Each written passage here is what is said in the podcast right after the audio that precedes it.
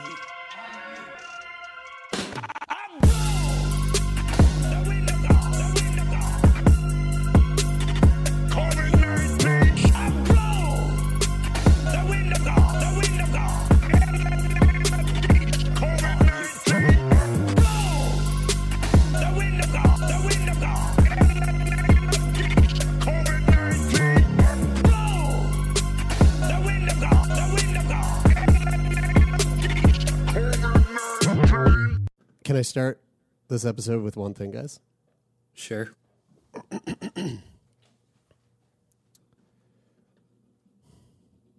Is it a meditation? No, Sounded like it. just bear with me. Back to school, back to school, to prove to dad that I'm not a fool. I've got my lunch bag packed, my boots tied tight. I hope I don't get in a fight. Oh, back to school. Congratulations, all you kiddos and kids and and and I don't know, adults, I guess too, going back to school. I thought I um, was your snack pack. and uh, also, welcome to the three listeners who are left after that introduction. Uh, wow, Brian, that was really rude. Um, and and this is exactly what I was talking about in our recording today with an etiquette specialist, which will be next Friday's episode about how rude you are.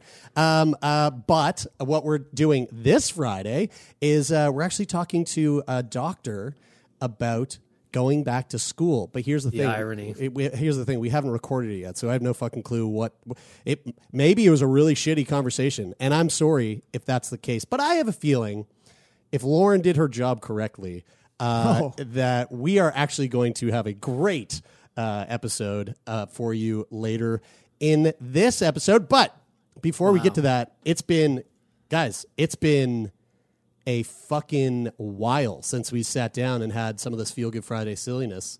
And we have a lot to get through. And Taylor has. Oh, wait, what? Oh, yeah. No, guys, come on. I fucking know what I'm talking about. You, you guys are just messaging on Slack while I'm introing the fucking podcast. I know the schedule, fuckheads. Uh, so we got we got lots to cover. We got lots to cover, and I want to start. I want to start it off. I want to start this entire thing off with, um, well, aside fr- aside from the fact that everyone's going back to school, and we'll get into that shit. Who gives a fuck? We'll talk about that after.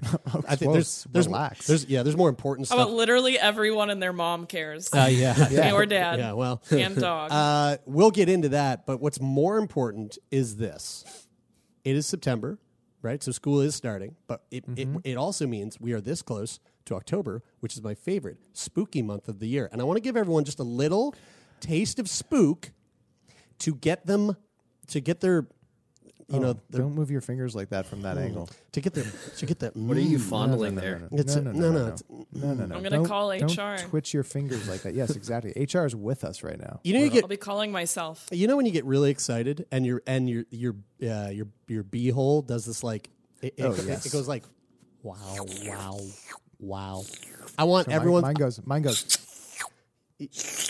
that we might have to uh, we might have to get Dr. Uh, Goldman on the show to talk to us about that Some problem. ASMR right there too. Uh, uh, I want to get everyone's buttholes puckered up for for the spookiest month of the year, and uh, and I'm gonna I'm gonna do that by reading this article from CBC uh, that came out a while ago, uh, August 25th, Uh, this is from the Associated Press. This is coming from Windsor, Ontario. Are you guys ready for this wild story? Actually, it's coming from Detroit, but the it's, it's yeah, CBC Windsor. Sure. sure. This is the title. Dead woman found to be breathing at Detroit funeral home. Wow. Somebody messed up. This is They put a bunch of that formaldehyde in her, and then she started breathing. That sounds horrible. A lawyer for the woman's family said she opened her eyes just as she was about to be embalmed. Whoa, dude! There's so many layers as to who fucked up Oh man. on this. Who would that be scarier for? The person about to be embalmed or the embalmer? I God. Lauren, I gotta be I really equal. don't know. I, I How do don't know the answer to that. How do you how do you confuse somebody for being dead though? Well, let's find out. A young woman who was declared dead at her suburban Detroit home opened her eyes at a funeral home as she was about to be embalmed, a lawyer said Monday.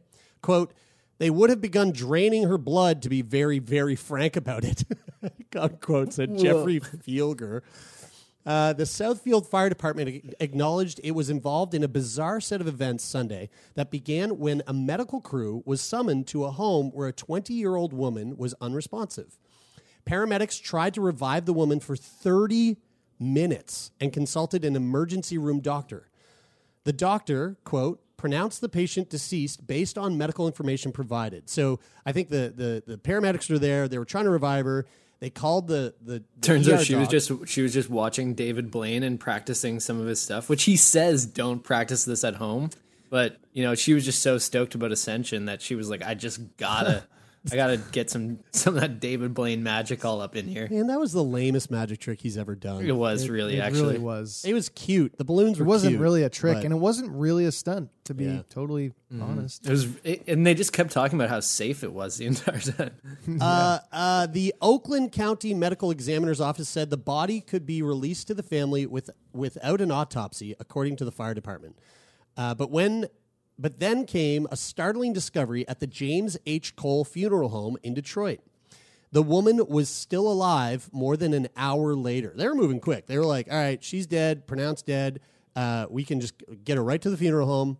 Hour later, she's at the funeral home. Quote, Our staff confirmed she was breathing and called an emergency medical crew, the funeral home said.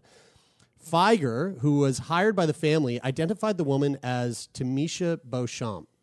Quote, They were about to embalm her, which is most frightening, had she not opened her eyes.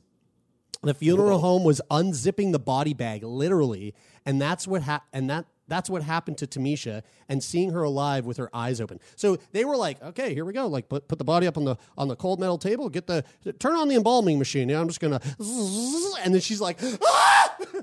but she would have been. She would have been think she was full nude. coherent? Do you think she was coherent? I, that's a good question. I don't I mean I mean, you there's no way. Like can you like No. Imagine waking up in a body bag and going, "Wait a minute." Dude, you're not even fully coherent when you wake up in the morning. Yeah. Definitely not you, Taylor. No.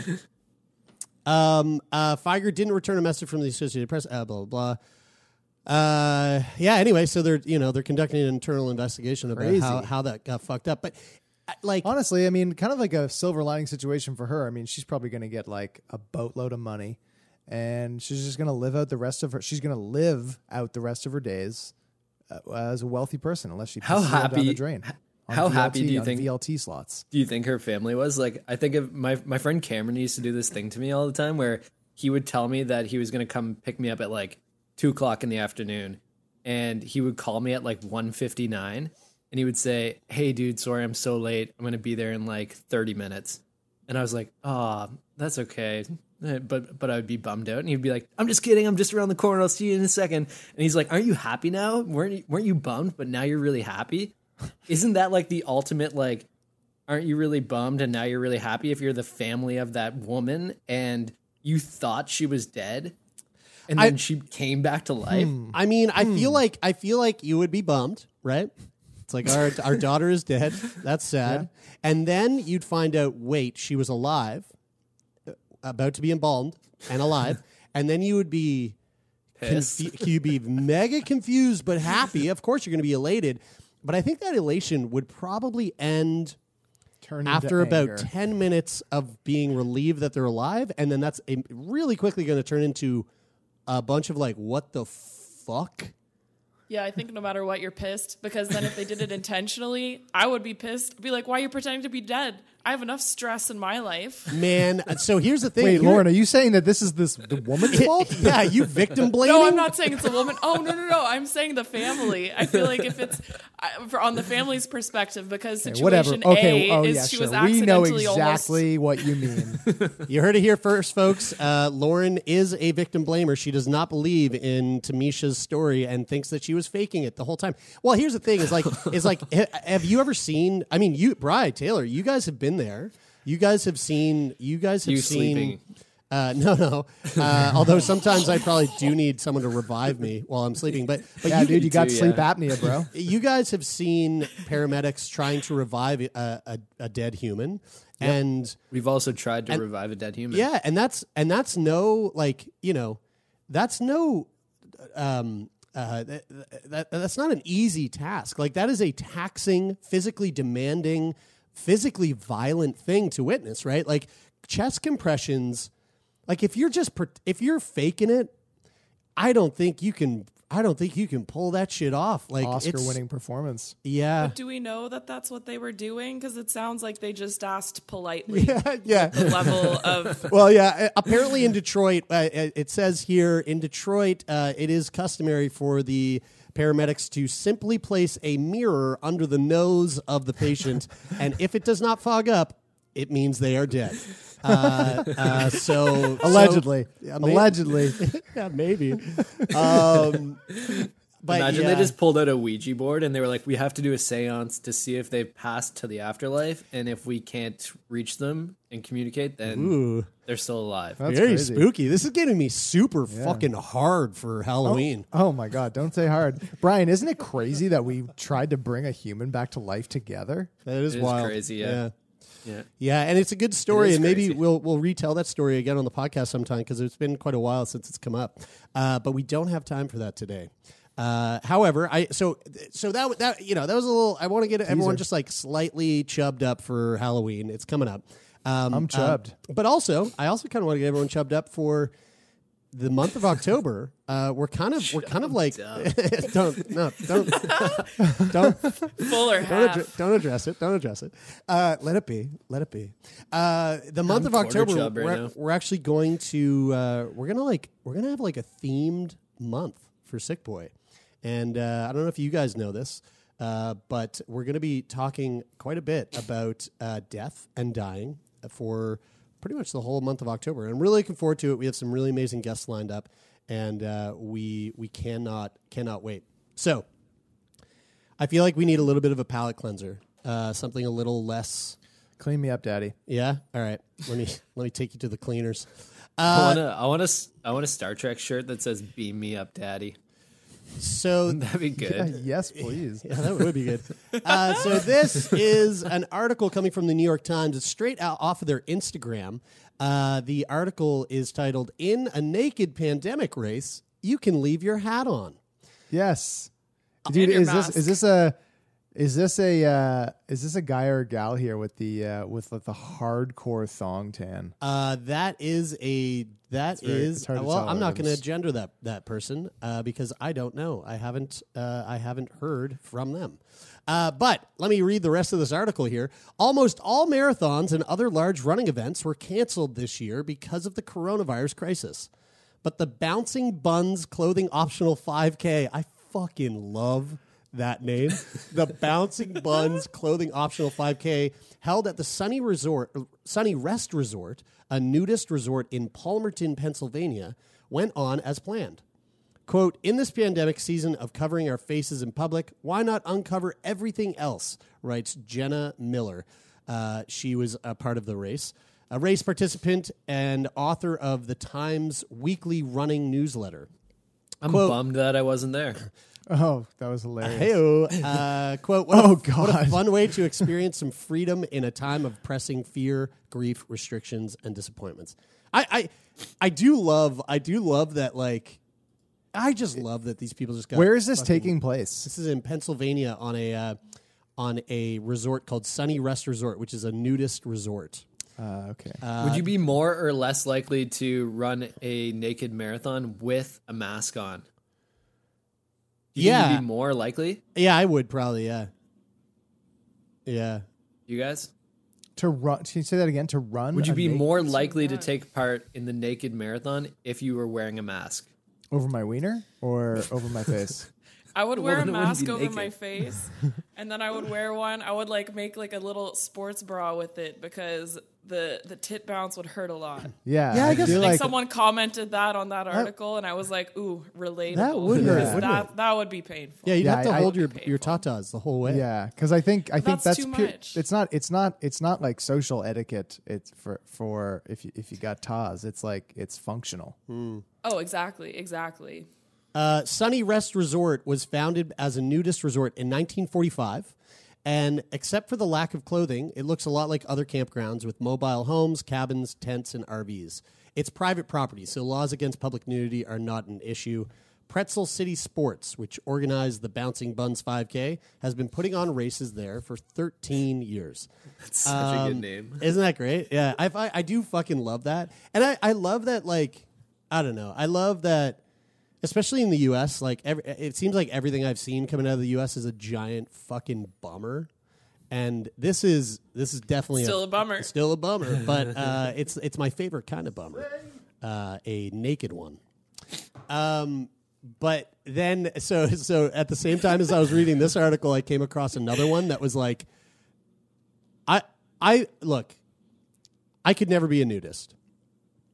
It's not it's not my bag. But I when I when I think about nudists, or Is it because you're a grower, not a shower, or you know what? I think it actually is. Yeah, like I, I, I, I really, I think that is the reason why. Uh, because when every time I see a nudist, I'm just like, like there's this lake that I go to here in Halifax, and and it's this nice little hike in. But when you get there, it's it is a nudist's lake. Like it's all these fifty Hey, where- plus where? dudes. It's a, it's a, I don't want to, I don't want to like. I'll tell you after. Uh, um, and it's it's all these. It's like fifty. A, a bunch of these like fifty year old guys, fifty plus, and they all just hang out, and they're always naked, and they're super kind, and it's not it's not like a it's not a sexual thing, right? It's like it's it's nudity. It's nudity meant to be meant to like bear it all with like zero sexual con- connotation to it, and um, unless unless you're fucking, unless you want you know. Unless you want there to. Uh, unless you sure, be. unless you want it, but that's not what nude is. Like that's not what nudism is about. Nude, nude What is- Super what is kind, it? super kind, very giving. what is it though? Is it just like the sense of freedom, or the sense of like just feeling like you can just be? It's called yeah, it's called naturism Naked. or or nudism, and it's um here it's a a lifestyle of non-sexual nudity and a cultural movement which advocates and defends that lifestyle. Yeah, Um, because it's it's a cultural thing to cover yourself up at varying degrees, or because that's something that varies culture to culture. Like what age children have to start wearing clothes Yeah. and all this Mm, stuff. Because it's a thing. It's it's a shame in some ways that Like sauna nudity has been culture. sexualized. Yeah. Like sauna culture Yeah. in uh, Scandinavia is like That's it's right. like wait, Yeah. why the hell would you put a towel on to go into the sauna? Yeah, It's So- weird because I kind of feel both ways about it. Like the, I- I feel like it would be just really nice if we could just walk around naked all the time, and um, I I get that, but then also I think there's something that is kind of like, um, like provides some some mystery to wearing clothing. Then like you know even with your with your partner, like if you're walking around the house all the time totally naked, does it take away from some of the like mystery or like excitement of then being naked. I don't know. I do both, so it's hard. yeah, I don't. I, mean- uh, I don't know. I, I, I don't. Uh, I mean, with a long term partner, is there any mystery going yeah, on? yeah. You know, I mean, Although with the I- pu- I still- at large for sure I still haven't. Wa- I still haven't seen Bridie poop to this day. to this day. Like and seeing it, for like nine coming years. out, or like seeing her sitting on the toilet while she's doing it. like I think uh, there's a difference between like uh, walking in while she's uh, just there's sitting there, or like having her varying get up and like be able to see. I would say both. I haven't seen either. uh, all right, so that was a feel good. That was a feel good Friday nudist um, uh, Got interesting story. there for a sec. But here's a here's a not so feel good Friday nudist story. Um, the nudist spreading coronavirus in a, at a French resort. So this, this is uh, this is coming from Chris Bockman from the BBC. Uh, for many of Europe's naturists and the tens of thousands of swingers among them, Cap de d'Agde. Cap d'Agde. Hold on one second. Let me get my French out. Cap d'Agde. D'Agde.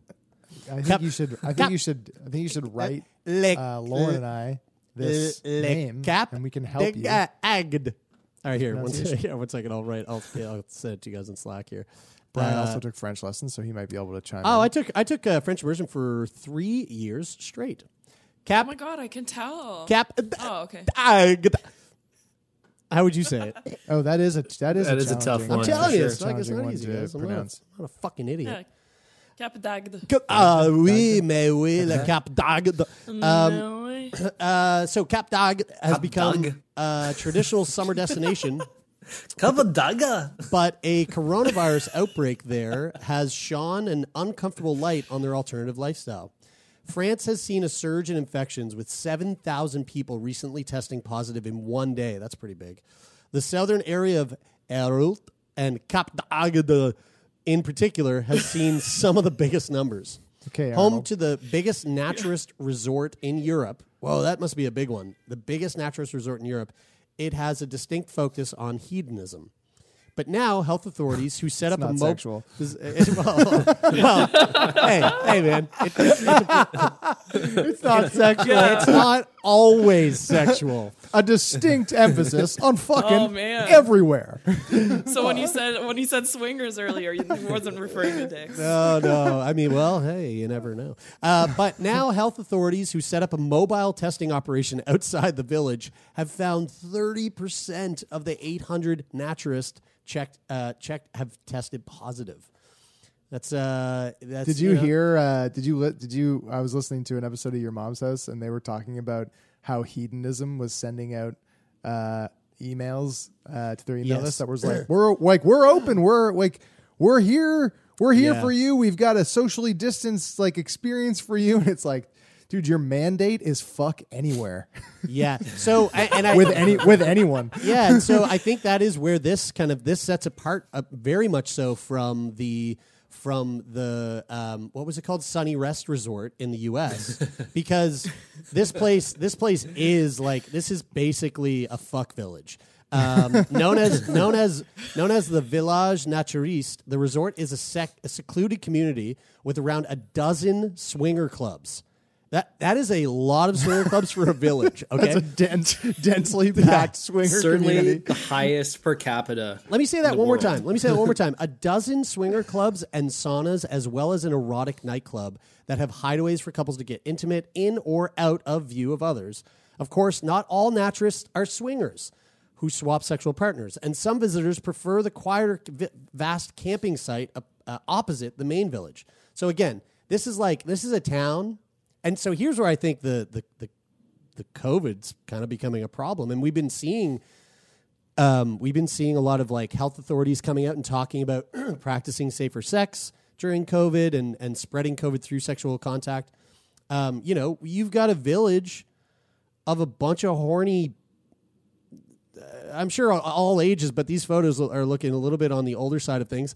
Uh, of people just getting together, like just tons of people banging. yeah, dude. We have we have Northwood. They have Cap d'Agde. Tuck- cap- guy, good. You actually said it pretty good there, Brian. That, that sounded. I like that. That was that was kind of nice. Um. Uh. Yeah. So so things aren't going too good for Cap de Gagd. Uh. All the all that fucking and COVID spreading. Well, all the all the best to Cap Dagd. oh, it says here it's the younger crowd who've taken more risks. Yeah. Well, there you go. Interesting. Um, uh, A- Alan and his wife sat opposite me, both naked for except for the transparent visors covering their faces. they are both in their sixties and believe it is unfair to single out the village. "Quote: At our age, of course, we are more cautious about where we go and how many people we are in close contact with," said Alan.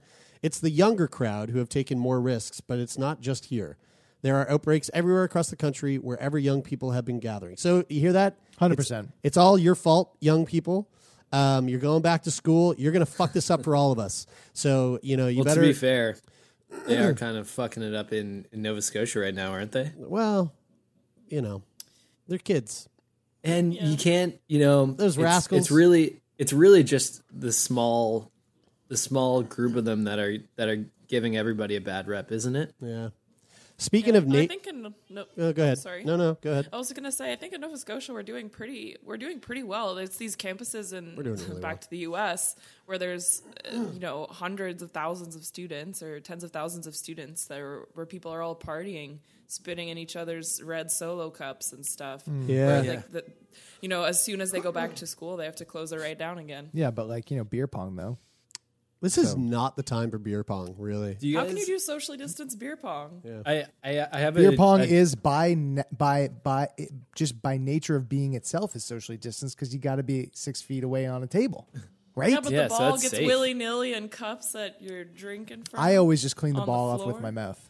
Yeah, if you have a if you have a water cup where you're dipping it into and uh and you're just um draining it every single time, then I don't think that there's any problems. Yeah, we got to do bubble, perfect. bubble, bubble beer pong. Hey, But I have Lauren, a- I have a Lauren, I, genuine- Lauren, I have a question for you. Um, have you ever fed your cat ever in your life? Can you hear it? Now, Yeah, yeah, dude. Yeah, hundred percent. I just asked you guys in the Slack if you could, and Brian said no. Oh, That was Uh, like seven minutes ago, though. Um, hey, I have No, a I genuine don't feed question my for you cat. guys. What were you gonna say, Um, Bry? Um, so I I put out a tweet this morning that said uh, there's been a 25 percent daily increase in COVID cases um, over the last. Uh, that was a funny text in the Slack channel there, Taylor.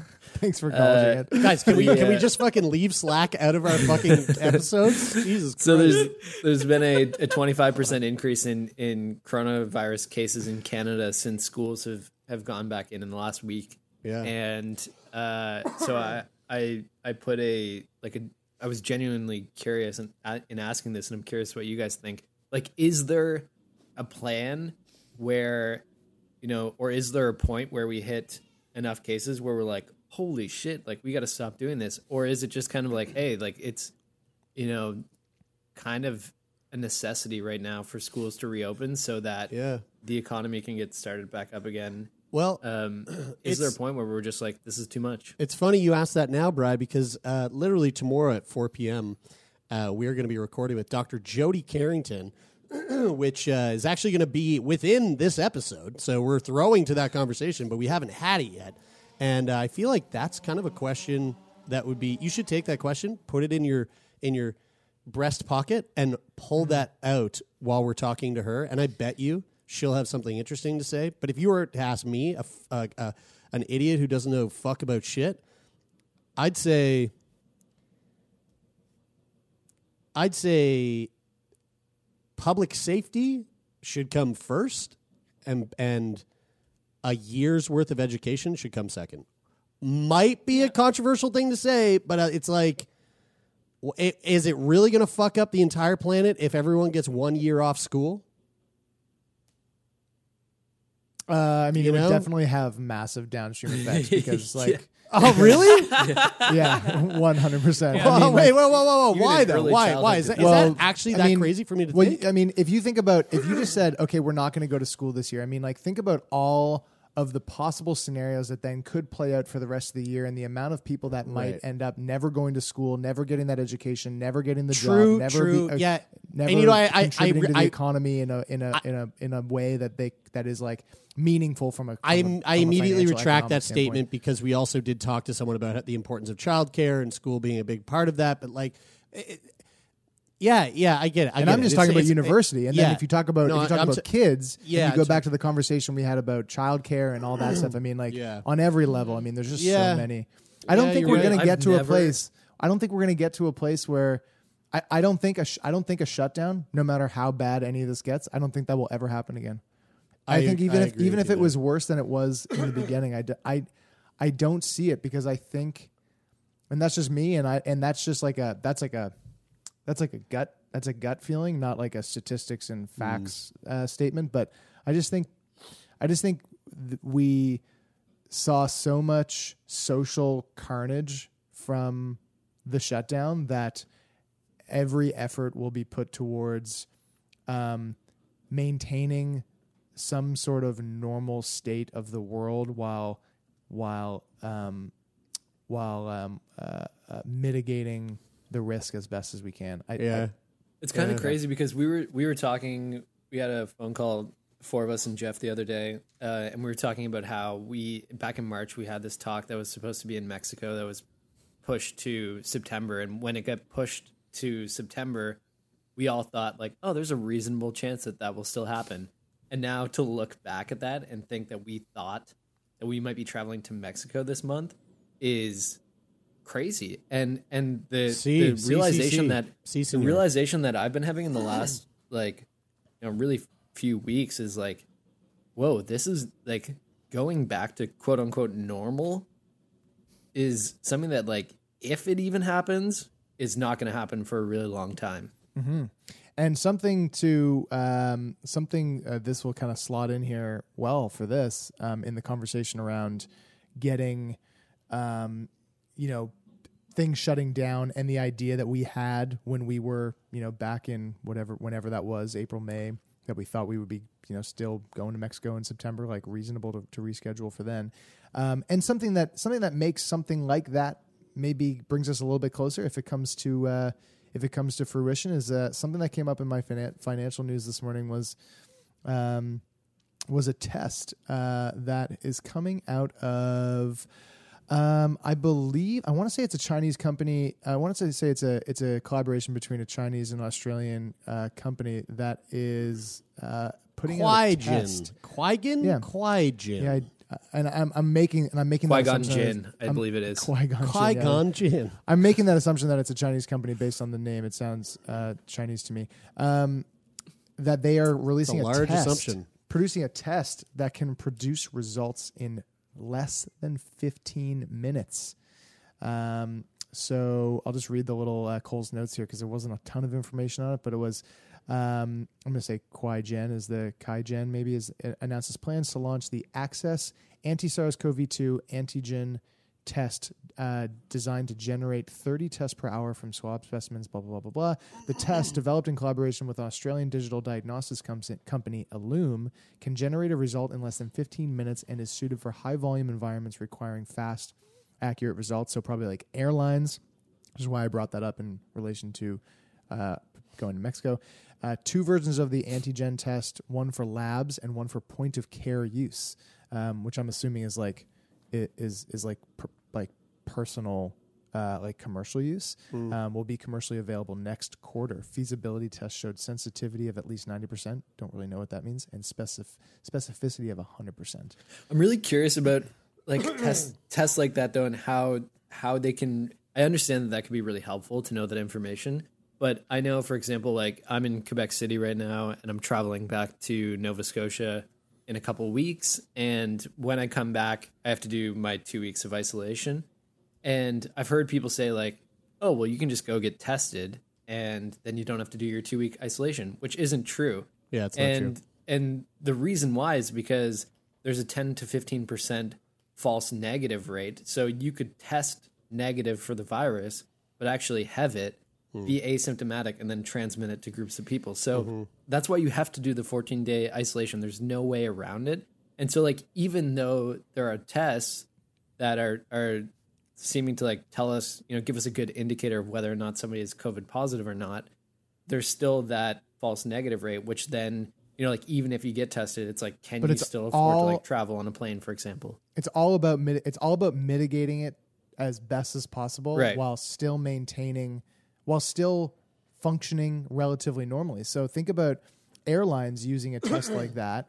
And you know a big a big scare is international travel and taking ta- and and and how and how essential not essential but how crucial international travel is to like thousands of businesses and commerce around the world for example. Mm-hmm. And those and the, the like that is like massively hindered right now if not downright impossible for a lot of for a lot of things and now all of a sudden you've got a test you can go to the airport you can get your t- you can get tested there's a waiting area um, where you wait until you get your test if you get a positive test you are uh, you are then you're not allowed to go there. So like just mitigating that chance to, of course, there's going to be the false negatives and all that stuff. I mean, that's, that's just how science works. But Yeah. mitigating, m- being able to get back to some state of normal life while still mitigating exposure and transmission as best as we can. I totally agree, and we we have to do that. But I also wonder, and I I don't know the answer to this,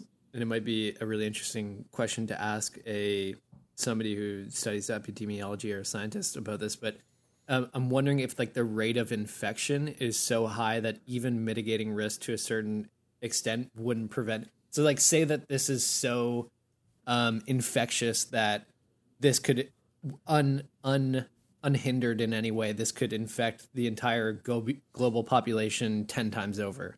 But you know we're able to m- mitigate the risk down uh, eight times less but it still infects the entire global population. Then like are we able like how infectious is it? And even if we mitigate risk like to what extent can we actually prevent the spread of this virus to reaching everybody else? And then and then like there's a i mean when you when you talk about data and covid-19 it's so interesting. Like we were having this conversation the other day where you know this is an extremely infectious virus. We understand you know i think and people who listen to this podcast and have heard the conversations that we've had with um, professionals and scientists and doctors over the last you know six months we understand why this virus is as dangerous as it is yet you know we're still trying to understand what are the long-term effects of Yeah. There's so COVID-19. much we Like- don't know. like what what what are the ramifications of of letting this not spread but but um but like of preventing people from getting like what Yeah. you know where, where is the world getting affected the most by you know things like um isolations and things like that like who knows what You the long-term effects are You know, it was it was in listening to that episode that I was telling you, that Radiolab episode that I was telling you guys about yesterday. Um, it's a a incredible episode for anybody who's like really just soaking up shit about COVID. Dispatches from 1918 is the episode of Radiolab. It's uh, I think it was in the last few handful of months before, like between May and now, I think.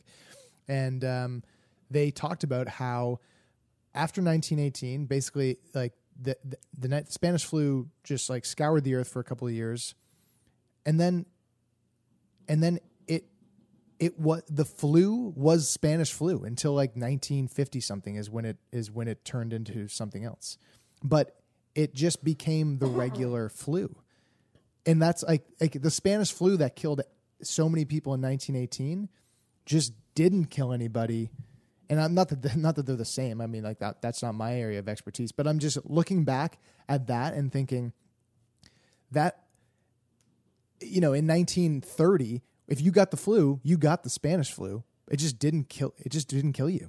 It just di- it didn't have the same.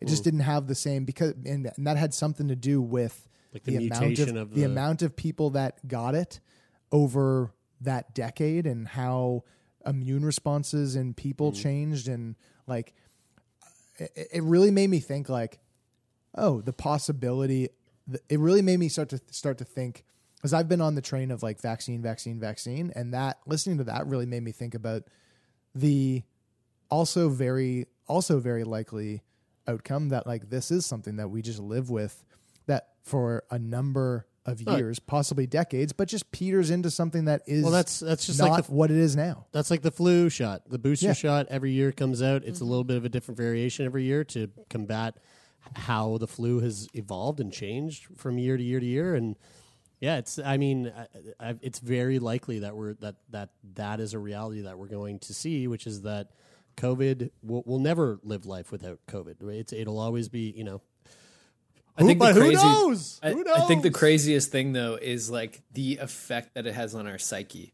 Like the way that we will Totally. now like I, I can't imagine walking down the aisle of a grocery store and not just like having it in the back of my head, like, oh, I gotta kinda like make sure that I'm two meters away from Yeah. this person.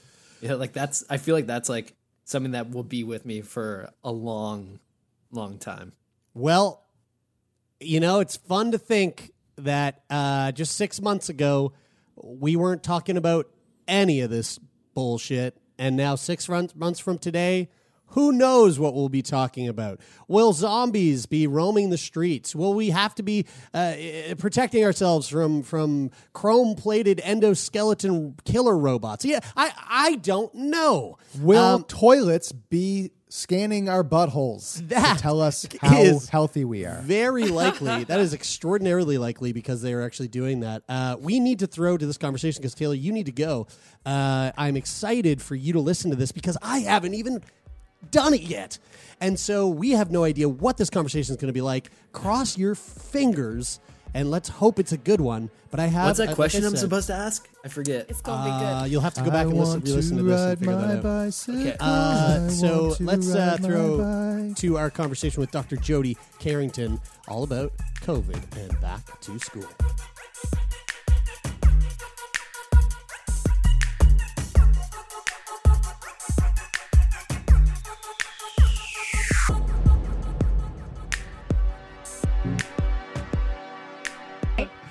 My headphones are called Daddy Daddy Stovepipe. Oh my god. That was a that, and I will say that that was a randomly generated name by Bose when I bought them. No, it wasn't. Daddy stovepipe? It was. Yep, hundred percent. Da- It's a D-A-D-D-Y, Kyla- Daddy Stovepipe? Yes. That sounds that sounds like what Kyla should be calling you at night. There's No, it, it sounds like a stripper name. I, I feel like that's super um, awesome. I, I was just I kept on hitting I kept on hitting generate, generate, generate, generate, and I landed on Daddy Stovepipe and I said, That's the one. Okay. That's the one. Interesting. You were like, you're right. So Yeah. thank you. That's me. That's me. I am How did you Daddy's know? stovepipe. um, well, I can tell already that this is going to be a fucking great recording. Uh, this is we are folks, and when I say folks, I'm talking to Dr. Jody Carrington, Brian, and Taylor. Uh, folks, we are living in really unprecedented times. Okay, and uh, this is something that I've never said on the podcast once before. But uh, times are crazy. Times are wild, and uh, kids are going back to school. And I think it's safe to say that uh, shit's fucked up. Yeah. I'd You say know? that it's probably fair to say that. Yeah, I think that's I fair. echo that sentiment.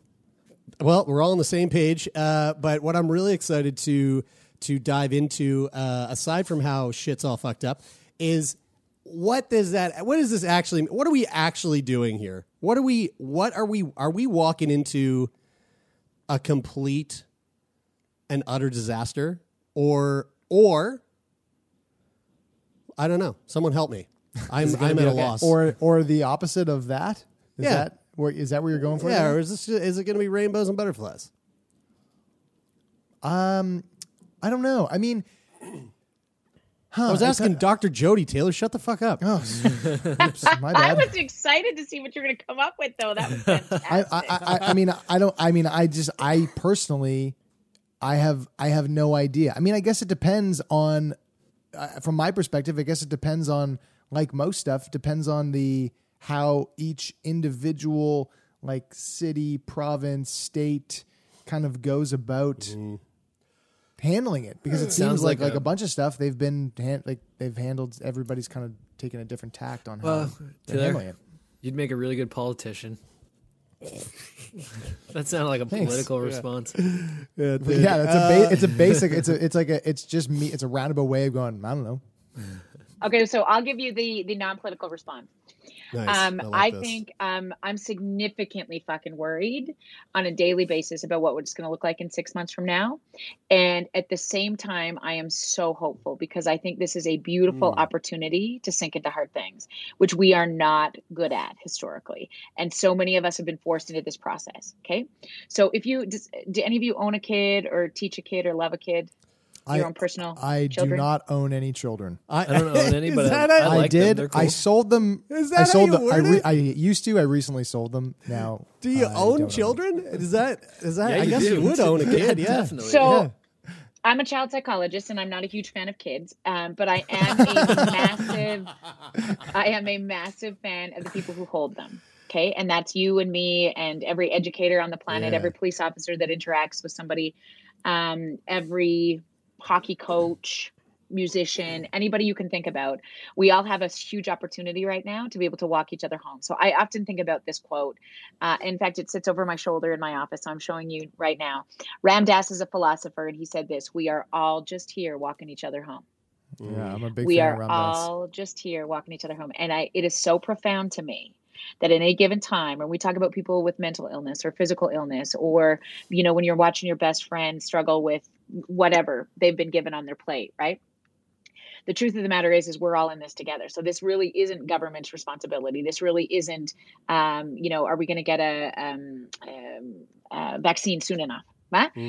all of those things are so dependent on how we show up every day in our communities and support each other through this process. The hard thing about this is the fundamental basis of any human reaction comes down to one thing in my opinion and it's this thing called emotional regulation which essentially means how not to lose your friggin' mind okay so when you bring a baby home from the hospital, they have little skills on emotional regulation. They cry, right? They lose their friggin' minds. And the big people walk them home. The big people are inherently wired for connection and they do things like this. Hmm. Hmm. Even for those of you who don't own a child, if I put an infant, a crying infant in your arms, right? Doesn't if you're related to them, you're more inclined. But even if you're not, if you just sort of walked out of your house today and there was a baby in a bassinet outside there crying, your inclination wouldn't be like, oh, that's fucking weird. Your thing would be to pick up, and even if you had no skill, you would do this. Hmm. hmm, That's my you biggest fear on, on planet Earth is walking out my front door and finding a bassinet with a, a baby, an unclaimed baby in it, Yeah, and then you having to pick it up and go, hmm. But you would. just I've never, call- I've never really thought call about that. But it You is very, would, um, yeah, yeah. You wouldn't just look at it and go, ah. Yeah. we are wi- we're wired for connection right? And so Right. even you you know you notice this even when grandparents who haven't been around infants for a long time hang on to their first grandchild or you know you're like take this kid or when we're in a rush. Police officers are often up against this many times. They come upon a scene right? They're the tough really brutal guys. They're dissolved to tears when they have to hang on to a babe okay? Mm, because we're wired for connection. In fact if we don't connect to infants they die Huh? mhm. So it's this idea that emotional regulation is inherent in all of us, how we walk people home. You do not develop the skills of how not to lose your friggin' mind unless somebody shows you. They cannot tell you. They have to show you. You understand? I couldn't say to an infant, calm down. Use your words. Don't an Use your words. I- I, feel like that's really common. Well, But how many times do you say that to your to an personal spouse? infant. Like, I mean, you could say that to a seven year old, but to an infant. Yeah, I guess. I mean, that, that's, that's, you can't say that to a seven. Listen here. Yeah, right, 'cause they Any don't of you have a personal partner? hey, I don't have a seven year old. I don't fucking know how it's, how it's done. Listen, do you own a partner? Well, my Uh, partner. I do me, own. but I do yeah. own a wife. I own a wife. Excellent. Yes. yes. So let's get back to this one for a minute. You decided at some point in your life that this person you were gonna like. There's something about this person that's amazing. Yeah. Yeah. Oh yeah. Anything that would happen to them would be heartbreaking to you. And the last time that she looked at you and said, "Oh, calm down, Jeremy," did you go, "Oh"? oh.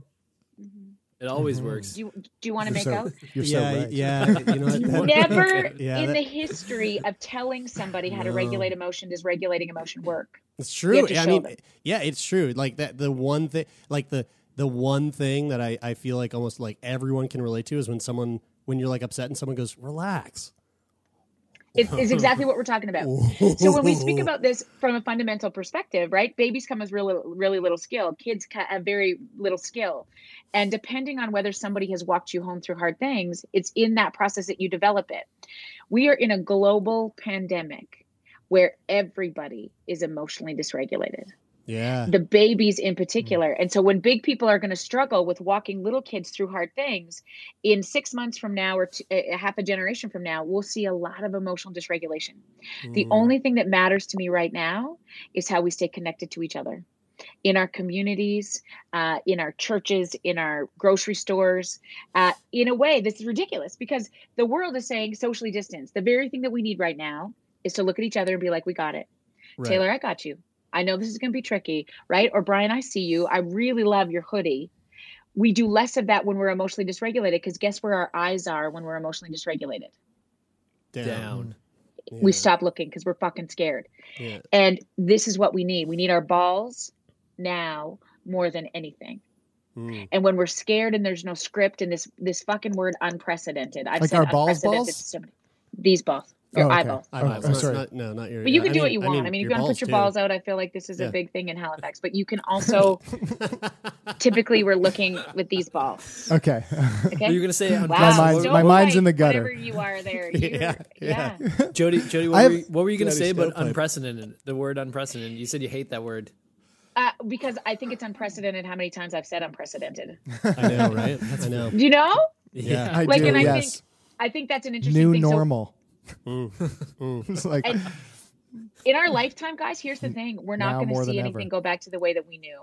No. Travel is different. Education Yeah. is different. Mm-hmm. Trick or treating is out. Is going to be my guess, right? And people are so scared about how this is going to affect each other. But here's the problem, or for me, here's the beauty of it. Because you asked if there's a good part of this. Um, and I know this is your show, and I'm going to let you talk soon. But um, what is really interesting to me about this process is that the only way we learn worth or that we matter is face-to-face connection with another person somebody else who walks us home through emotionally regula- regulates us yeah? This has afforded us so much time to look at and be with the people we love the most. Whether we are in love with them or not it has afforded this opportunity to slow down. I have Mm, never in my 45 years spent so much time with my kids than i did this summer right? Mm. I, I love to build my company and do great things and i much prefer to be on the road because i'm not a fan of my own personal children. I mean i i'm proud of them and i really you know frolic in their beauty but I, I i'm much more comfortable at work or speaking on a stage or writing a book or doing those things right? Because personal face-to-face connection with the people we love will remain the hardest thing you ever do. Right. full yeah, stop. I can, yeah, I, I can hear that. this is i mean w- w- first of all what a way to kick off this fucking conversation. Um uh we, I, we didn't even properly introduce you uh dr jody carrington a clinical psychologist who works with children and families who have experienced trauma and is also uh, the new co-host of sick boy podcast. So welcome everybody. Uh, well give a big w- round of applause. Um uh but this is you know it, it's as someone who works uh, or is you know is passionate about working with teachers and and school staff like what do you what are what are your i guess i i guess like what i what i'm really curious to know is like what are the what are the steps that like th- those people who are are are I mean, I, I keep saying like going into they're there now. Like the, the school up my up my road is is going in full force. But like, what are the what are the steps that like they that the the children, the the teachers, the you know the custodial staff, like that they should be taking to, I guess, like prep themselves for this next six months of uh, whatever is ahead of them. you know, like it just seems like such a scary time for something that has not been has been the opposite. I mean, has been scary. I guess like if you were going to a new school or something. But Something like that's the idea of going back to school is like is like really yeah exactly like. If I was trying to not use it, Brian, but, but you you forced you Yeah. forced me. Um, yeah, like are, are there steps that that these people should be like considering or taking in in in going back into this environment yeah under So here's such the thing. circumstances? yeah here's the thing that we don't do enough right is we we want to fix it so oftentimes people are people are compelled to ask for strategies and solutions and suggestions and i don't know if you've ever done this you know when somebody demands sort of okay what do we do and you give them some answers like here try this and they say yes but Right. I've already tried that. Yes, but that doesn't work. Yes, but what about the kids that don't wear masks? Yes, but what about my immunocompromised um, aunt? Yes, but right. Here's the issue with this whole process: is if we try to fix it too soon, we will not be heard. There is the important step that we always miss with our partners, with our kids, with our communities of acknowledgement. And I've learned that word so significantly from our Indigenous culture, um, even most in the last three months. I mean, every time I do a talk, there's always a land acknowledgement, right? And I was, I was like, not until recently have I understood when Heather Beaver explained it to me. The importance of acknowledgement is just noticing, giving some uh, space, holding space for this idea of how fucking hard this has been. Hmm. And Dan Siegel is a favorite psychiatrist of mine. He says you got to name it to tame it. And if we try to fix it without even saying to each other, our parents, you know, we've missed funerals, we've missed births, we've missed uh, graduations and hockey playoffs and all of those things that are woven into the tapestry of our lives, unless we say, guys, look what you've been through the last six months. How are you managing this when you're still battling, uh, you know, a physical illness? How are you showing up for my babies when you're worried that you won't have time for your own? You're you're amazing. How are you still doing this podcast when you know it's so difficult? Like all of those things, we don't say that nearly enough. We mm-hmm. try to fix it. And so I, I think the first step before you were doing anything is acknowledging just where we've been through and what the you know the people we're serving have been through. And I mm-hmm. often said this a lot lately is when you acknowledge, they will rise. When you acknowledge, they will rise. And when you try to teach or tell calm down, get over it, you're fine, you're in fucking Canada, wear a mask, don't wear a mask, whatever the answer is, I don't even think there is a right one, is not nearly as important as that first step, right? Of collecting before we direct. Mm-hmm. Collecting, and it's not an end game. Right? It's not mm-hmm. an end game. You can do this today with your partner when you get home, right? You're going to Yeah. say like, "How's your day, babe?" Like, Yeah. you, you it's not one day if you just think okay i got it you got to do that again tomorrow particularly with the people we love and we lead and we teach the ones we're spending the most time with and when we're exhausted we have nothing fucking left and when our partner's exhausted we have she has or he has nothing fucking left so guess where that leaves us emotionally dysregulated and chippy Mm, irritable mhm. right? You understand? Everything fucking bothers me. My, my husband and I went and got coffee this morning. I thought it was gonna be really like romantic and shit. And he's like, "Whoa!" And I said, "What? What the? What is the fucking chippiness here?" right? Because so much is unknown. We just let you know develop le- delivered our babies to three new schools. I don't know what the protocols are. We've just you know our business is completely um, upside down. I mean, it, it, quite honestly, it's been beautiful for me, but it's this idea that so many people on this planet don't know where their next paycheck's going to come from. Are they going to get mm-hmm. the COVID? What does that mean if they do? What are the long term effects? We don't even know, right? What What is happening with our government and all of the spending? Are our kids going to have to spend like up, up, up, up, up? Mm-hmm. And mm-hmm. everybody's running about here. So the second thing that I often talk about is the importance of just dropping your shoulders. Mm. Wherever you are in any given moment, right? And you can do that now. I'm watching you. That's it. See, Brian's a very good player along. Jeremy's like trying to pretend that he didn't like even hear me. He's like, no, I'm fine. I'm totally fucking good. My shoulders are down. They're not. My shoulders are fine, guys. exactly because we want everybody to uh, you know that we're in this instagram social media place where like we got it together mary poppins the fuck out of everything mm-hmm. it's good Yeah. it's fine you're fine I'm good. We're I'm fine. okay. I'm okay. Yeah. no we're not we're not okay our teachers mm-hmm. are not okay our police officers are not, not okay and our educators and our police officers who are the two biggest populations i serve because i love them dearly their primary job is to hold on to emotionally dysregulated people huh Mm-hmm. Isn't this the truth? When you're a mm-hmm. teacher, you can't teach the literacy and the numeracy if you have somebody who's emotionally dysregulated. Mm-hmm. When you're a cop, you're going to get hurt or somebody's going to get hurt if they're emotionally dysregulated. Your job, before anything, is to collect before you direct, is to calm them down. If you're not okay, the people you serve don't stand a chance.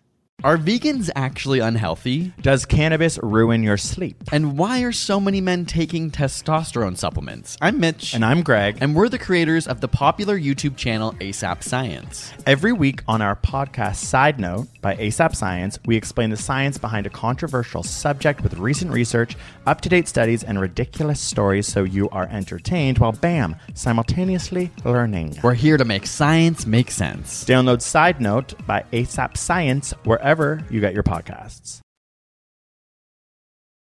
I, I, I wanted to ask because Jody, I, I hear you talk about you know trying to run a business, trying to be there for other people, trying to get your kids off to school, trying to manage your relationship.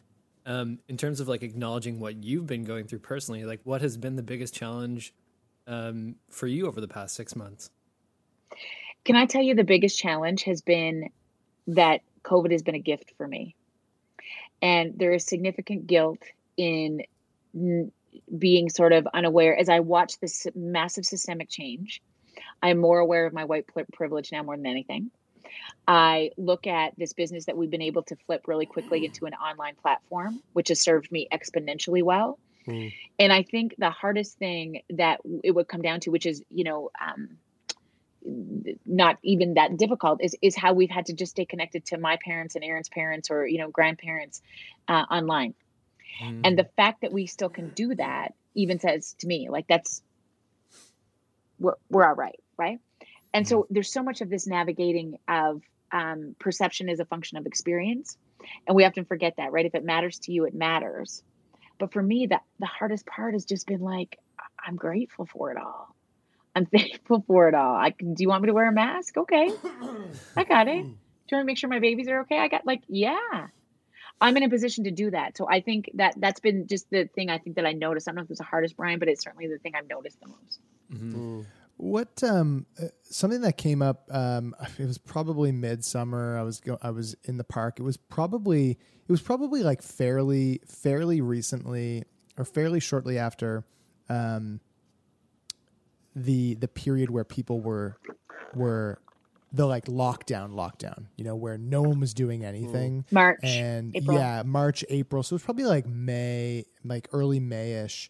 Um and i was in the park and I walked by, and we were walking by, and um, there's this woman coming towards us. She was with her daughter, and um, and my partner Kyla uh, knew this woman, and um, and just just like in, in enough to to to stop, say hello for you know 20 seconds, have a little small talk, and then and then walk on by, and and her and I and her daughter, her daughter was immediately very very afraid that we were stopped talking to other people.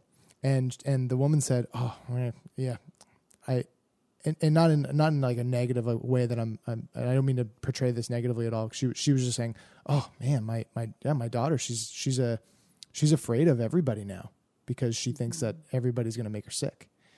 And um and and I went it was kind of this like moment for me where I went, "Holy, she's thinking that right now. She was probably four years old. And I'm thinking, man, this is such a crucial developmental period for this child.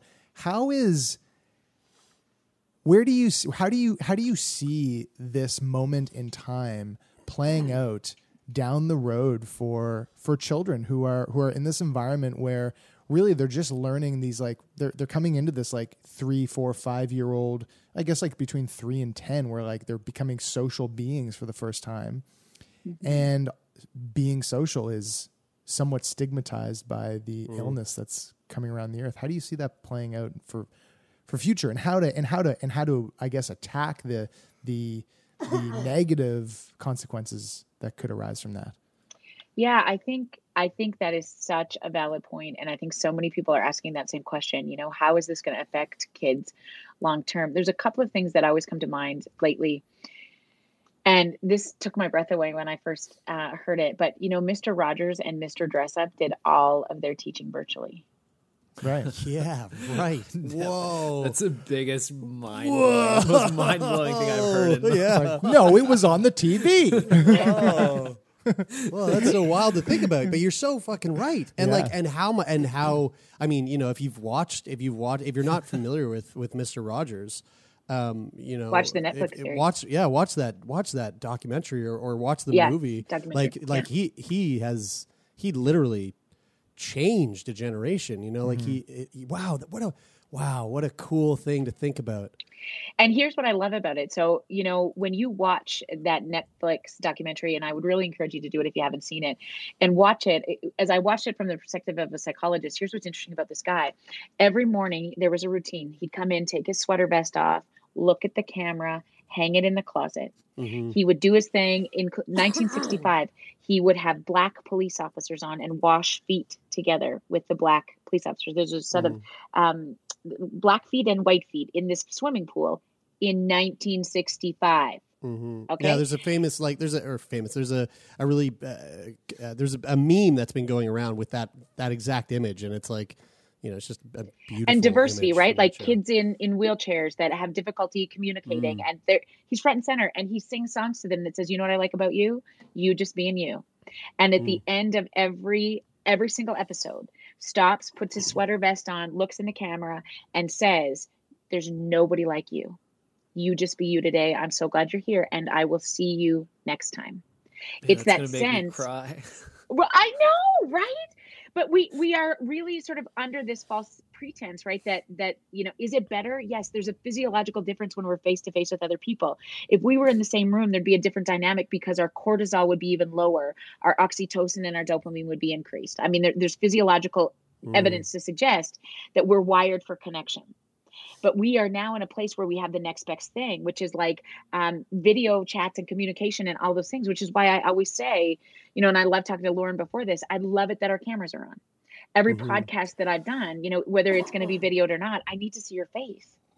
Because we we connect with each other so much easier right? And so now even i'm saying you know if you need to text your dad or your partner video Yeah. facetime send a video message Oh, I so mean, the- much more Yeah. connected The amount of the amount like FaceTime and my relationship to FaceTime since March has completely changed, completely mm-hmm. shifted. You know, is even for me is like I I lived in Dubai for four years and I I was really I had a really close group of friends there and as soon as I left I just lost touch with them and it was like three or four years later when when this started back in in March that I I actually started getting on Zoom calls with them and I feel Ooh. so much more connected to them in in a way that like I would have thought was totally weird a year ago. So it's yeah, it's, it has the been a blessing. online the online world has i mean obviously taking over the world anyway and then this comes along and the online world whether it's whether it's you know uh, online retailers or things like zoom or squadcast that we're using now to to to record this like are are proving i mean if you had said in in February, January or February to us that we had to take this puck. We we never did this ever. No, we Ever. refused. Not, not I, one. I, I refused yeah, to do it I was- because there was we no- thought there's not we're not going to have the connection, and we're and we're and and when we talk to people who are. Uh, you know, we we th- this this episode, the the conversation that we're having now is a part of a new sort of segment of the show that we started in March. And yeah because you did a lot of this in person is that right? Like you were touring kind of, right? yeah, person, and it was right. and it was we were only we were doing episodes and we were only we were only talking to people who are sick and we were talking about them experience and now we have this Friday episode but those but these Monday episodes where we were talking to people who are sick we thought we can't have these conversations on Zoom or Skype or whatever because we're we're asking such we go to such deep personal places we need to be in the room with them which like to some extent is is is is well placed and well meaning but realizing when you're forced to that this is like you said the next best thing i mean it's not it's not the thing you know we know obviously i'd prefer to be in the in the room but when we can't be i underestimated this platform i underestimated this uh, the ability I- the capability so that this has Exactly. I have a clinical practice. And if you had said to me in February, okay, you need to move all of your practice online, right? I would say never. Like people have asked me that. I have five clinicians that work in my practice and they're like, can I do some Zoom calls? No. If ever possible, I want you in that room because it changes everything. And now what we've really found is for some people it is. It's it's really difficult to to connect this way and they just really want to get back to that. Like for some people, um, and if I was given the opportunity, I would always be in a room with people versus doing this, Mhm. right? But I just I, we've just done a virtual conference um a month ago. We had 3500 people. Whoa. And I can't get 3,500 people in a room. I mean, e- like even when I was flying pretty good six months ago, you understand? Like it was still a pretty difficult. So the reach, the payoff mm-hmm. becomes really interesting in how we navigate this, particularly when you have a message that you think is going to change the world. Mm-hmm. And I love this opportunity to figure out. So how do how do we use this so that you still build that platform and then your intimate conversations, which may be 500 or 1,000 people, when you're back in the same room, is going to feel like coming home. Yeah And I think it's that interesting, you know, dynamic that this has pushed us into places where I would have like not a chance would I have ever said. I mean, my, my whole platform is about relationship and connection, right? Would I say that I'm going to mm-hmm. do a virtual conference? Would I say that yes, I'm going to, you know, see people online? Here's the other thing that I really love about this. It is, it is the fear. Uh, it is my fear for social media, um, particularly Twitter, is the anonymity of it all. But I'll tell you, when I work with police officers or people who have severe trauma, this becomes much more comfortable to engage with first. And I wonder about people who are ill, who have really struggled significantly to be, you know, they you're in the same physical space as somebody and you saw for months or years the pity on the face or the hmm, what it's like to even have that one step removed and to be able to even engage a little bit more or safely online mm-hmm. right so Mm. i there's so much of that benefit to this that i i find like even you know our, our guys who you know struggle significantly with ptsd they'll come into a session like this online so much easier than when actually they have to physically drive to my office get out of their car. What the fuck are we going to talk about? What if i want to kill myself by the end of it? Um you know i love this and i and you know they i say you can shut me off anytime you want. If this I- I- gets to be too yeah. much I think that's a good thing to consider too for anyone because like a big a big thing that we've been seeing coming up in conversation between the three of us, but also within our our within our Patreon community over on Discord. Like, there's a lot of talk right now about, and I think it's due to some of the conversations that we've had on the show with over the last like couple of months. But a lot of conversation surrounding this idea of like um, of getting back into or for the first time ever starting therapy. and one of the things that I'm seeing come up every every so often is like I don't know if I should like I don't know if therapy online is is the way to go or like you know is it better if I'm in person? And I so I I think what you just said there is really is something that sh- it's really valuable it's just to like to understand and to know that like therapy this way and this is how I've been doing it since covid but like hmm. therapy through a screen like this is is immensely effective I wanna- Uh, you know or at least it has been for myself and, Yeah, and I think me. I want to. I want to say that, and and to add to that is that I've I started therapy for the first time in my life um, a couple months ago now, and I've done three sessions, and the ability for me to do it online and like fit it into my schedule when it's convenient for me and not have to drive to an office and to be able to do it from the comfort of my home and feel like I can digest and Mm. like plan for the session and, and feel like I'm I can commit fully to being present even though it's through a screen has been has been such a rewarding experience and somebody reached out to me on Instagram the other day asking if I would recommend virtual therapy and I I would like I I said to them that I would even prefer it over going in person Yeah. now because it's been such an easy transition for me to actually start doing therapy. Yeah, I love that. Yeah. And I think, you know, it's interesting. So many of us, we just had a clinical meeting here uh, yesterday. And so many of my um, clinicians are saying, you know, half of our, our patients are saying, can we keep this up? Can we keep doing it online? Right. Even when, you know, our offices are open and we're like, absolutely. You know, so I think it's really just about that process of you're right. If we're going to get into some deep trauma stuff, I'd rather you be sitting in your house. Now, of course, the Mm. other thing about that is, right, like, you know, you change some of those things. We always need to know your location and, you know, how do we stay connected in this way that, you know, we can support that process. But I think, I think there's so much about this that, you know, you can focus on the fact that it's, it's going to be detrimental because it's different. But what about this is actually going to be better than it's ever been? Mm.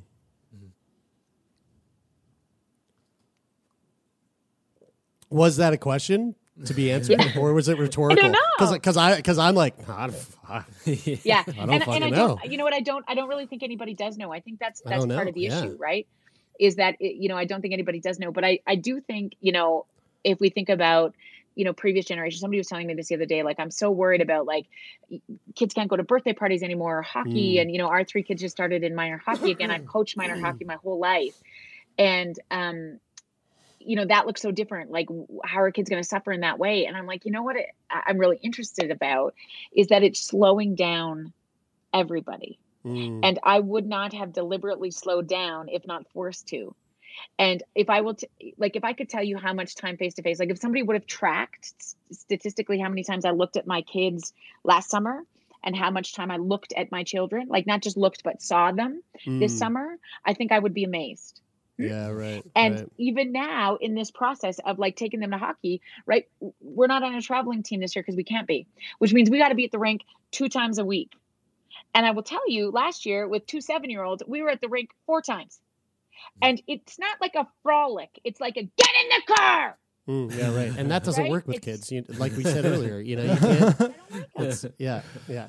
Um, uh, we we this is this is too much fun. Um, we are. I, I know we're coming up to time here, but but there's a, a couple of things that I really really wanted to squeeze in before we did because. Um, I think it'd be really valuable for a lot of our listeners. Um, th- so this entire conversation was suggested by one of our patrons, uh, Meg. So first of all, Meg, thanks for for that. Um, Aw, thanks, Meg. and then we have we have a, we have a couple of questions from our patrons uh, that came in through Discord.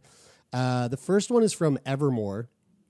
Uh, it says, "How should parents deal with the guilt and fallout of giving their kids too much screen time?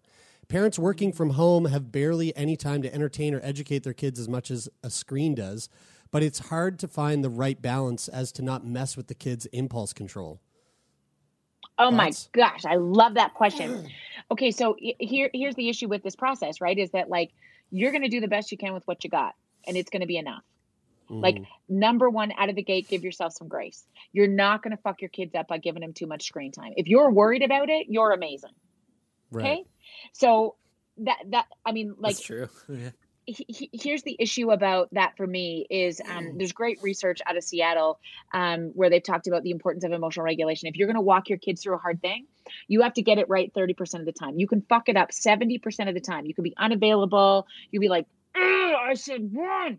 70, I mean, and it's an average. So really, we just got to be engaged 30% of the time. Uh, but, you know, what I think is really critical in that process is really decreasing the expectations on ourselves. Right. And when we start to do that, I'm able to step in. Because if I think I'm failing my kids all the time, I'm always like, fuck it, just take the iPad. Oh my God. You know what? Whatever. If I feel like, you know what, I'm going to give them the best I can with what I got, then when I do have the opportunity to step into them, I'm present. Mm. And I think that's what's mm. really tricky, right? Because you think about, I mean, there's single parents. I mean, 40% of all people are in this state of divorce in some way, right? There's many single parents trying to navigate a job and they mm-hmm. have to work shift work. And so even when they are present with their babies, they're exhausted because they just did a night shift. And what do you like? What do you want to play Uno? And so I think there's so much expectation around that process where we just got to say, Mama, you're doing it. Dad, you're doing it. You got to do the best you can. I mean, we're in Canada. Yeah. You yeah. can't and- stop kids from learning. Also, if you want to, if you want to put your, if you want to park your kid in front of a screen and learn, um, uh, may I suggest Artzooka, an old CBC show that apparently the host is just a true charmer and extraordinarily good looking and a, and a wonderful babysitter, and he's not even there. It's just what I've heard through the internet. You're like, Um, it's like Mr. Rogers. yeah, yeah. Is that is that what you're saying, Jeremy? One hundred percent. I think Are it's you a drawing this comparison. comparison? I've never watched the show. I'm actually not familiar with Artzooka. I've just Jeremy's heard. the but I think of I did. Re- He I think I did read that somewhere. I did read that somewhere, Yeah. Taylor. uh, another another question coming in from our Patreon from uh, from Cass. Uh, I am a teacher. What are some strategies that teachers can use to help manage the added stressor COVID causes to an already swamped system in order to show up in the best ways for our students, both mentally and physically? How can teachers best help students deal with the stress and the uncertainty of these times? Um, they, now, I, I, I'm actually going to just change that to stress and uncertainty of these unprecedented times. Unprecedented, never before, more now now more than ever times. New normal. New Uh, I love that question, and I think we get it all the time. Number one, drop your shoulders. Mm, Number one, because if you're not okay, those babies, that holy work that you're doing, they don't stand a chance. yeah. And I think sometimes we're looking for those answers. And every answer that I would come up to give you right now, make sure you're drinking your water, go for a run, eat your veggies, get your sleep. Are you fucking kidding me right now? Like we're barely able to keep it together. We know what we should be doing. yeah. I think the thing that we forget to do a lot is just drop your shoulders and give yourself some grace Mm. because we are in a global pandemic. This isn't we're just trying to walk Nova Scotia through a shooting. We're not just trying to watch walk California through a fire. We're talking about a global experience of Mm. kids trying to navigate something that their parents have never seen before. And you just showing up means more. I mean, when when I see, I think about, you know, I can tell you right now, I went to a K to 12 school. I can tell you the first and last name of every single teacher that I had. I knew where they were living. I knew who was having an affair. I knew all the things about all the things. And I cannot tell you a single lesson that any of them taught me. The literacy and the numeracy, not a clue. But I can tell you where Mrs. Holly Nordstrom was standing the day she told us that Neil Rozeshin was killed, our classmate huh, that I started kindergarten with. I can tell you what she was wearing. I can tell you where she was standing. I cannot tell you one thing about what she taught me. I can't remember. It was grade 10. Was it uh, language arts? Was it? I don't fucking know. Right. But I can tell you that the way she made me feel that day made me decide that I wanted to be a psychologist. Because I thought if big people are in that position to settle little people in some of the hardest news on the planet, I want to be that. I want to be that. Mm. And I think so much about educators right now, they're going to get so caught up in curriculum and we've wasted this time. They're not in this, you know, we have so much to wake up, make up for. They can't, you know, now do departmentals. What if they, you can't stop kids from learning. And if you're not okay, those babies don't stand a chance. So right now, the whole focus does not need to be in the literacy and the numeracy. Drop those shoulders. Use your balls. Look at your cohorts. Look at the people going to war with you right now. Remind them they're amazing, and show up. End of story. Dr. Jody Carrington, you fucking rule. Yeah, yeah. Mic drop. Mic Boom. drop on that. Um, this is, you know, it's funny. We we record we record our intros and outros to these after we we record, but due to some scheduling conflicting, we had to do it before we came in to record this. And during the intro, I was like, "And we're you know we're throwing in this conversation that." Fingers crossed, it doesn't suck. Uh, and, and now we're in it, and I'm going, wow, it most certainly didn't suck. Uh, Oh, Doctor, well, Jeremy, that is the highest form of compliment I've ever heard. you certainly did not suck today, Jody. Thank I think, so I think you might have also said something along the lines of like, uh, keep doing what you're doing. Don't know what you do, but you're doing it really well. You're Yeah, really killing it out there, and the world needs more of it. So keep doing that. yeah, and you know what? I think I fucking nailed it on that Yeah, I one. think you Uh, did. Oh, Doctor, you're such Doctor, a banjo. You did your homework. Fuck, I love when I get That's on a podcast and they know who they're interviewing. It is just, yeah, that's it. That's it. Oh yeah. Hey, I mean, this Uh, was 24 hours ago. 23 hours ago, we did know. Yeah, yeah. 24 right. hours ago, That's we didn't. Uh, guys, Right, can right. Can I usually? I usually um, just ask a lot of questions and don't really offer too much advice. But can I give a piece of advice for Yeah, people sure, to take Brian. care of their mental health? Um, When you're on video calls, turn off your own video because you don't need to sit there judging yourself all day. Um, I started doing that like three days ago after reading it on a Join Koa Twitter post, and it's the I thought best. you were gonna say. I was thought it's you were gonna much say you did easier it. to be it, like sitting here looking on Squadcast and seeing myself is so different than what I've been Yeah. used to now from these Zoom meetings over the past few days. It's just turn your fucking camera off. It's so much thought- better. I, I thought you were that. saying you were gonna you you started doing it because you were so you were so angry about how your hair turned out No, after no, you I dyed like I like how my hair turned out. Okay, all right, all right, that's yeah, good. fair enough. Fair enough. Good, good, good. I, me too. I do too. I love myself. Relax my shoulders. Uh, uh, Dr. Jody Carrington, I, I don't think this will be the last time that we have you on our show. And uh, oh, I would love to be back. If you are down, then we most certainly are. I look forward to the next time that we get you on. Um, it was an absolute pleasure to talk to you today, and thank you for taking the time out of your busy schedule to sit down and shoot the shit with us, and to um, to offer up some some I think some really like thoughtful um, some thoughtful food for thought. And- yeah, you were on I- track for a good one there, Jer, and then it just kind of fell apart just- right at the very end. And then I farted. yeah, it. Totally fine. Totally fine. um, um, hey, I was gonna ask, how can people find out um, what you're up to? Where can people follow you? Yeah, I, I wrote a book called Kids These Days, and it's available everywhere. And then I also am on uh, Instagram and Facebook, and our website is uh, drjodycarrington.com. And I jump on and do a live every morning at 7.15 Mountain, um, Ooh, just oh, to kind of walk people through some hard stuff uh, for at least this next month and next month, um, or September and October, um, and just for 15 minutes. So um, it's just about creating this community of connection. And so I love what you guys are doing. I think it's phenomenal. Keep doing it. You're changing the world. I'm so happy to be a baby little part of it. Well, we're Thank you, we're happy to have you be a part of it, and uh, like I said, we are looking forward to the next time we get to connect. Yeah, me too. Thank you so much.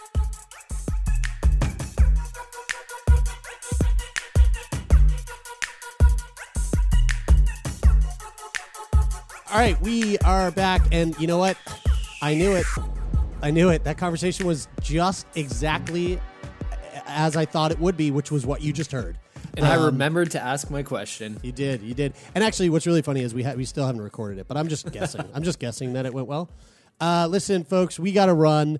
Taylor's got uh, to get on his little butt dart and go for a little butt dart ride around the city with uh, another group of butt darters. Uh, but before we do, I figured uh, before we sign off, first of all, thank you, Jody, uh, for for everything that you've done and all the work that you're doing. I still don't know what you do or what you're doing, but I'm. But it was great. It, whatever you said to us was great, and I'm glad you're doing it. Keep doing it. Don't fucking stop. Uh, thank you all so much for listening. That's another big thing I want to say uh, to all of our listeners out there. We love you, and uh, to all of our patrons, we love you more. But we can come back to that in a minute here. I do want to just take a moment to remind everybody that our podcast is available wherever you get your podcasts. And one of the things about Apple Podcasts is if you, you can leave a rating and review. It's one of the only places you can do that. and we've had lots of really wonderful reviews. Uh, we, we have over guys, we have over two thousand ratings on on Apple Podcasts in Canada. Uh, I don't know about the U.S., but there's Cool. one. If you're in the states, go do it in the states because Yeah, uh, yeah. we can always use some more. There is one. 50,000. There is one little review that I wanted to read, and and this is this is coming um, hot off the press because folks, if you weren't aware, as of this coming Monday, so just a few days from today when we're releasing this, we will officially be a CBC podcast, and um, and it's big news for us, and we're really excited. Um, and nothing's going to change with the podcast, and we'll probably go over this again on Monday. But you know, it's going to be the same, same old, same. Uh, but we had a really lovely review that came in and gave us a little nod about our move to CBC. Uh, this comes in on Apple Podcasts from Carrie Dodds on August 26th. Uh, the title of the review is CBC Lies. Uh, and this is what Carrie and this is what Carrie said. Liars and lousy reporters that my taxes pay for. I hate CBC. So you heard it here, folks, guys. We are reporters. Woo! we are officially reporters, and this is. Uh, it feels really good to be a reporter. Um, and I'm so I'm gonna glad add that to my LinkedIn. That's it. So and if glad- you have a s- if you share a similar sentiment um, as that sweet review right there, please do not hesitate. Head on over and leave it for us to read. Oh, or I mean, don't do it on Apple Podcasts. You can you can literally if you want to if you want to hate us, you can literally send an email to Brian at sickboypodcast.com and Brian with a Y. and it will, it will go right into that mailbox. Uh, all right, let's uh, let's wrap this fucker up. Um, we love you all so much. Thanks for thanks for being a part of this fucking thing. I love all you guys. I love you And, uh, too. uh, this is so, so much fun. I'm glad we're back. I'm glad we're back. XOXO. We're back. Um, folks, have a good weekend. We will see you on Monday with another wonderful conversation. And in the meantime, that is it for this week. I'm Brian. I'm Taylor. I'm Lauren, and you heard my cat Nico. Ah, and I'm Jeremy, and this is Sick Boy. Oh, that was a per- that was a perfect Yeah, meow that's at a the end perfect there. time. Perfect meow at the end, yeah.